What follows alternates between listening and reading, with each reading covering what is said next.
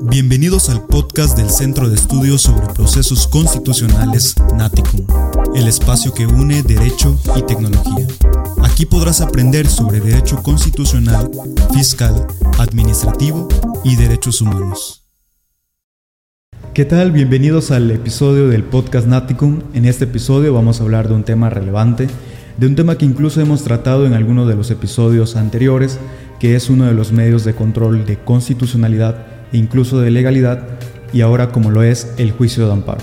Para este tema está con nosotros el abogado Jorge Zap Campo, quien es especialista en el tema del amparo. Abogado Jorge, ¿qué tal? Buenos días, ¿cómo está? Buenos días, Emanuel. Muy agradecido por la invitación. Aquí estamos. A ustedes muchas gracias por, por acompañarnos. Este, vamos a, a entrar, si quiere, en, en materia de este episodio.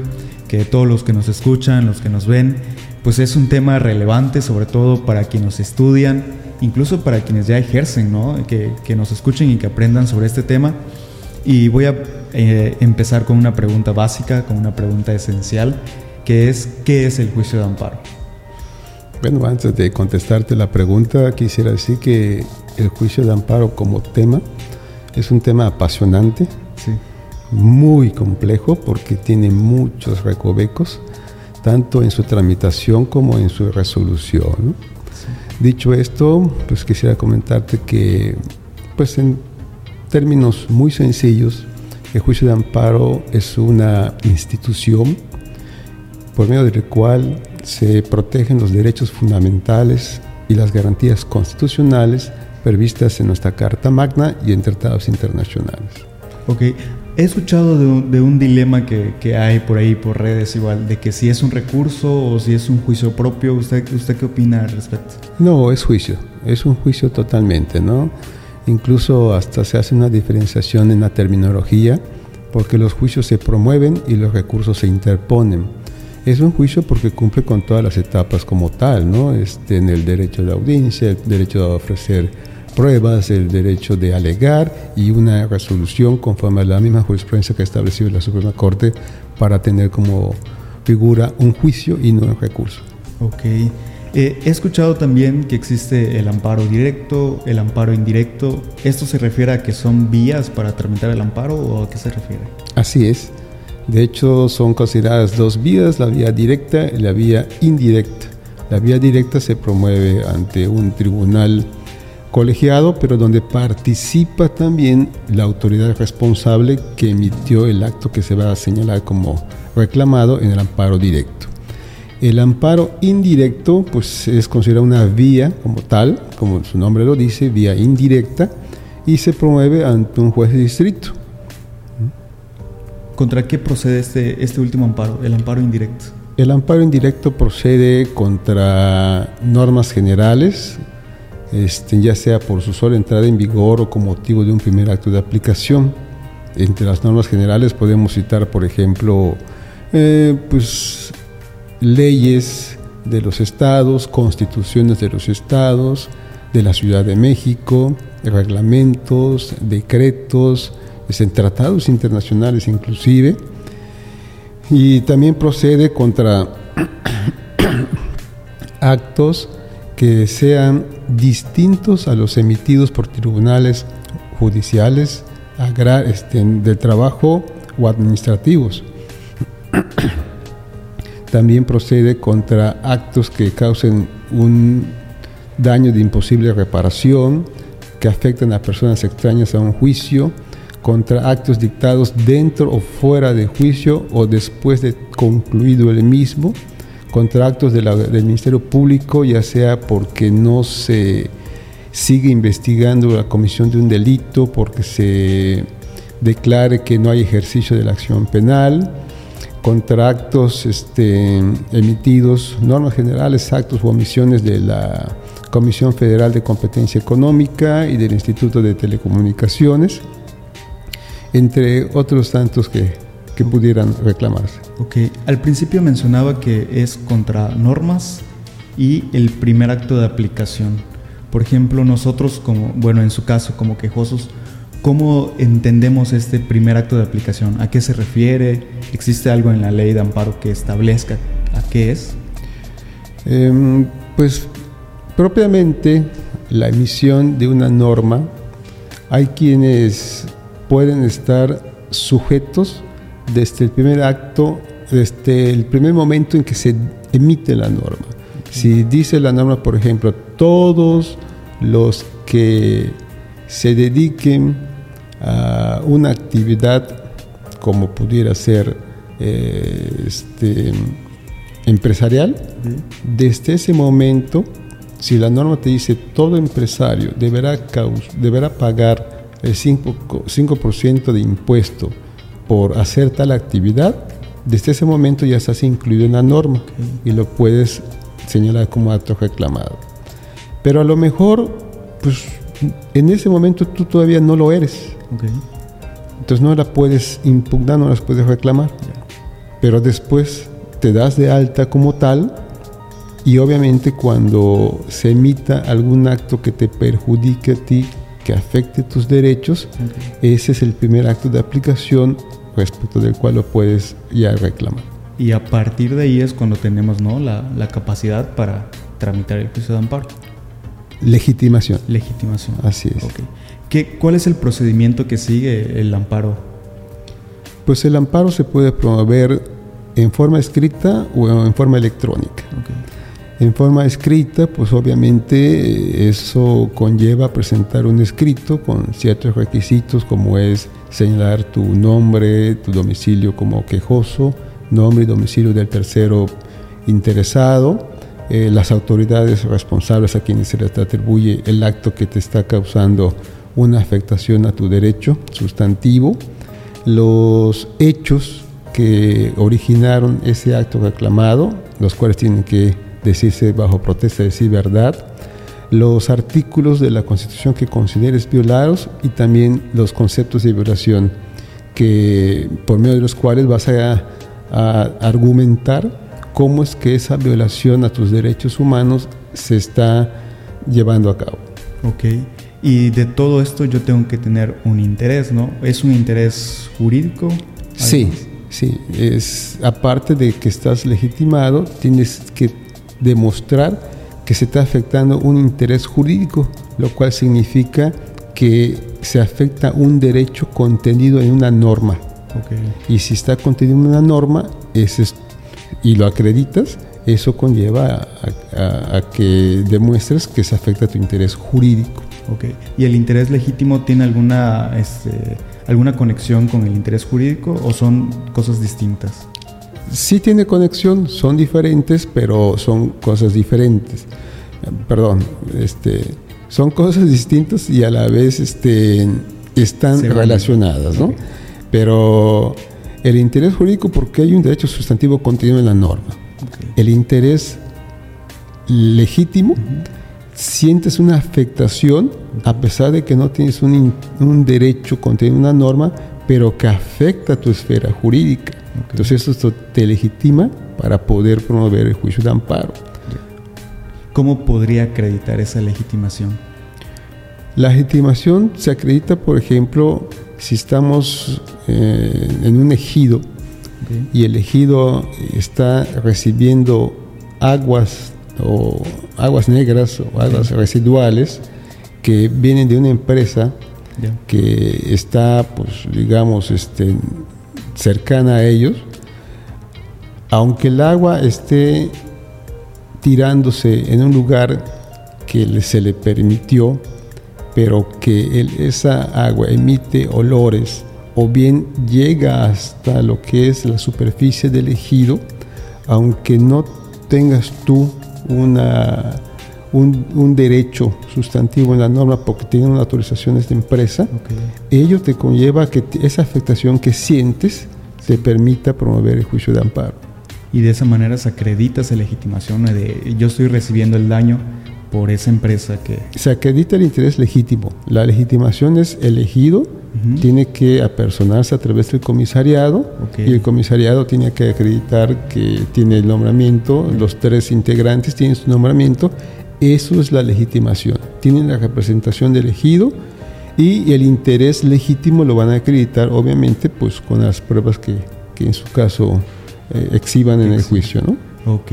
Y durante la tramitación del juicio, nosotros como, como quejosos, ¿tenemos alguna medida que nos proteja de que el acto o, lo que nosotros estemos impugnando no nos cause un daño que ya después, teniendo la sentencia ya constitucional o definitiva, pues ya sea imposible de reparar?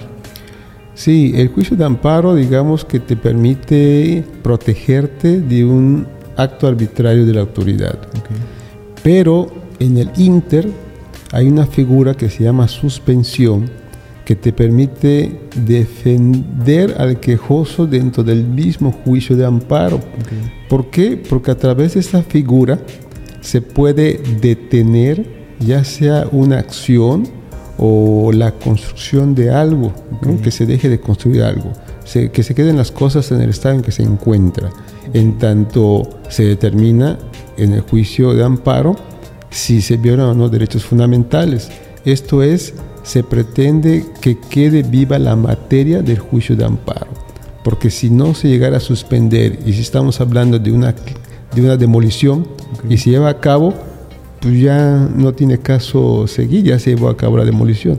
Entonces, pero si se lleva una solicitud de que se suspenda esa demolición en tanto se resuelve el juicio de amparo, pues esta figura de la suspensión permite que el juez ordene que las cosas se queden en el estado que se encuentran, no se demuela el edificio y obviamente cuando se resuelve el juicio de amparo, si lo pierdes y después interpone recurso de revisión y se pierde también, se confirma la sentencia del juez de amparo, pues ya no te quedará nada más. Pero si se te concede el amparo y la autoridad interpone recurso de revisión y se confirma esa concesión de amparo, obviamente ya ganaste y no podrán demoler el edificio. Esta suspensión eh, eh, a raíz del, procedimiento, ¿en qué momento se da? ¿En qué momento se solicita? Se puede solicitar desde el momento en que promuevas el amparo o en cualquier tiempo hasta antes que se dicte la sentencia. ¿Y es el mismo requisito que te pide para promover el juicio? Eh, de hecho, no es un requisito como tal es un derecho que tienes tú de, solicitar esa suspensión. Por ejemplo, si tú no lo solicitas, pero estás reclamando la expulsión que una autoridad pretende hacerte a ti como extranjero del país, el juez de oficio suspende la, la ejecución de ese acto reclamado, porque está advirtiendo que es algo bajo la apariencia de buen derecho de que te va a causar una afectación y o te puede causar un daño irremediable. O sea, te sacan del país y pues ya se ejecutó la orden. Si estamos hablando de que estás condenado a muerte, ni siquiera se llevó un procedimiento penal y todo, obviamente el juez tiene que declarar la suspensión de oficio y de plano de, ese acto, ¿no? Si, si es este, igual contra la libertad de una persona y tampoco hay un procedimiento, igualmente se suspende, ¿no? Entre otros tantos supuestos que establece la ley de amparo. Entonces, este, creo que con eso es una medida que se puede llevar a cabo de oficio y obviamente también puede ser que tú lo solicites desde que presentes la demanda de amparo. Entonces ahí puede ser que esa solicitud pueda, el juez eh, resolver de plano la suspensión o como esa petición de parte y acreditas que no hay ninguna violación a un derecho social o no se causa perjuicio al interés público, se procede entonces a la suspensión que tú solicitaste y que pues amerita para dejar viva la materia del amparo. Igual tengo entendido, abogado, que en, en, el juicio de amparo, bueno, existe la suspensión provisional y una suspensión definitiva. No sé si podría comentarme acerca de la característica de cada una, si es lo mismo en sí, porque, bueno, si, si impugnas un acto y te suspenden de manera provisional o definitiva, me ayudaría a entender ese tema. En sí. La suspensión provisional, como su nombre lo dice, ¿no? es momentánea, es, provisional en tanto se resuelve la definitiva. ¿Por qué se le llama provisional? Porque cuando se presenta o se promueve una demanda de amparo, tú solicitas la suspensión provisional y posteriormente la definitiva. La provisional únicamente el juez tiene elementos contenidos en la demanda, en los hechos que tú expusiste en la demanda o en los documentos que tú exhibiste en la misma. No, no hay más. Entonces el juez dice como que aquí pudiera perjudicarse al quejoso si yo no suspendo esto.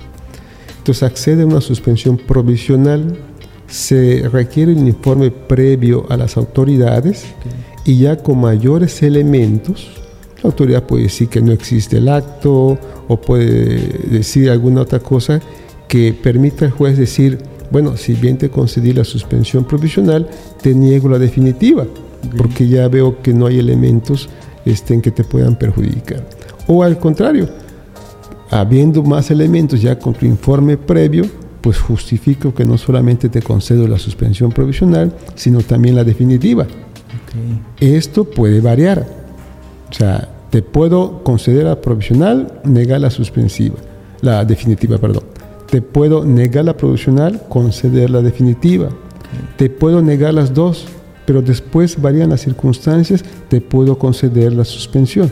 O sea, en tanto varíen las circunstancias, la suspensión se puede conceder hasta antes que se dicte la sentencia. Qué interesante, entonces la provisional parte del análisis a primera instancia que hace el juzgador con la demanda, ¿no? No tiene los informes previos. Así es. Y ya la definitiva se hace bajo la premisa de la apariencia del buen derecho. O sea, como que me doy una asomada al juicio, al fondo del asunto, digo como que hay elementos que pueden conllevar a conceder el amparo entonces se concede la suspensión definitiva. No puedo afirmar como juez, como juzgador, que vas a ganar el amparo. Pero me permite tener mayores elementos como para decir, parece que puede ganar. Esa es la apariencia del buen derecho. Ah, ok, perfecto. Ya por último y para finalizar, abogado, ¿usted qué opina? ¿Qué relevancia tiene el juicio de amparo? Y también, si quiere mencionarnos, ¿qué relevancia tienen las suspensiones para para los quejosos, para los ciudadanos en sí? Bueno, pues tiene mucha relevancia porque, como bien comentaste al principio, es un medio de control constitucional. O sea, impide que la autoridad lleve a cabo o ejecute actos arbitrarios contra los ciudadanos. Y la suspensión, pues como bien te dije, con la suspensión puedes evitar, al menos durante el juicio, en tanto pruebas tú de que te asiste la razón y que se te están violando derechos, que las cosas se mantengan en el estado en que se encuentran de no haber esas, es el juicio de amparo eh, este, y no haber la figura de la suspensión, pues obviamente pudiera la posibilidad de que promuevas el juicio de amparo, pero si se ejecuta el acto, pues ya no tiene caso que yo gane el amparo, porque pues al fin y al cabo ya se ejecutó. Si estás peleando eh, una ejecución de una aprehensión y ya te detuvieron, pues ya no, no hay caso, ¿no? Pero si el juez llegara a conceder la suspensión contra la orden de aprehensión, ah, bueno, pues entonces seguimos y no me detienen en tanto yo compruebo que pues, me asiste y, me están violando algún derecho fundamental. Perfecto, pues me parece muy interesante y, le agradezco sus, sus aportaciones, sobre todo para todos los que nos escuchan, los que nos ven, del tema del juicio de amparo, que igual creo que coincido con usted que es una de las herramientas que al menos aquí en México tenemos y que es muy importante, sobre todo contra estos actos de autoridad, ¿no? que muchas veces las relaciones de suprasubordinación que hay entre el Estado y los gobernados y que exista este juicio es realmente importante, como ya lo detalló usted, el tema de la, digo, al final tenemos la, frase, ¿no? De la, la, justicia ampara y protege a, que es una de las frases que creo que muchos de los quejosos quisiera ver en sus últimas sentencias. Así es. Este, pues al final, pues le agradezco mucho, abogado. Este, nos estamos viendo en un próximo capítulo tal vez. Y a todos los que nos escucharon, los que nos vieron, espero que les haya gustado, que hayan aprendido mucho.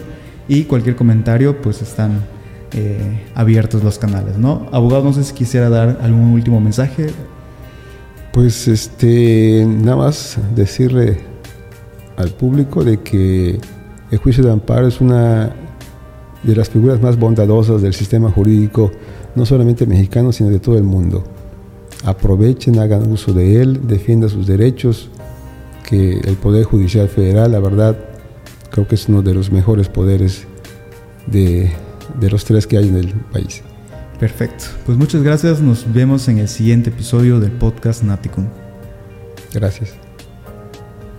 Gracias por habernos escuchado. Recuerda seguirnos en nuestras redes sociales como arroba Naticum o visita nuestra página de internet www.naticum.com para todo el contenido en materia constitucional, fiscal, administrativo y derechos humanos.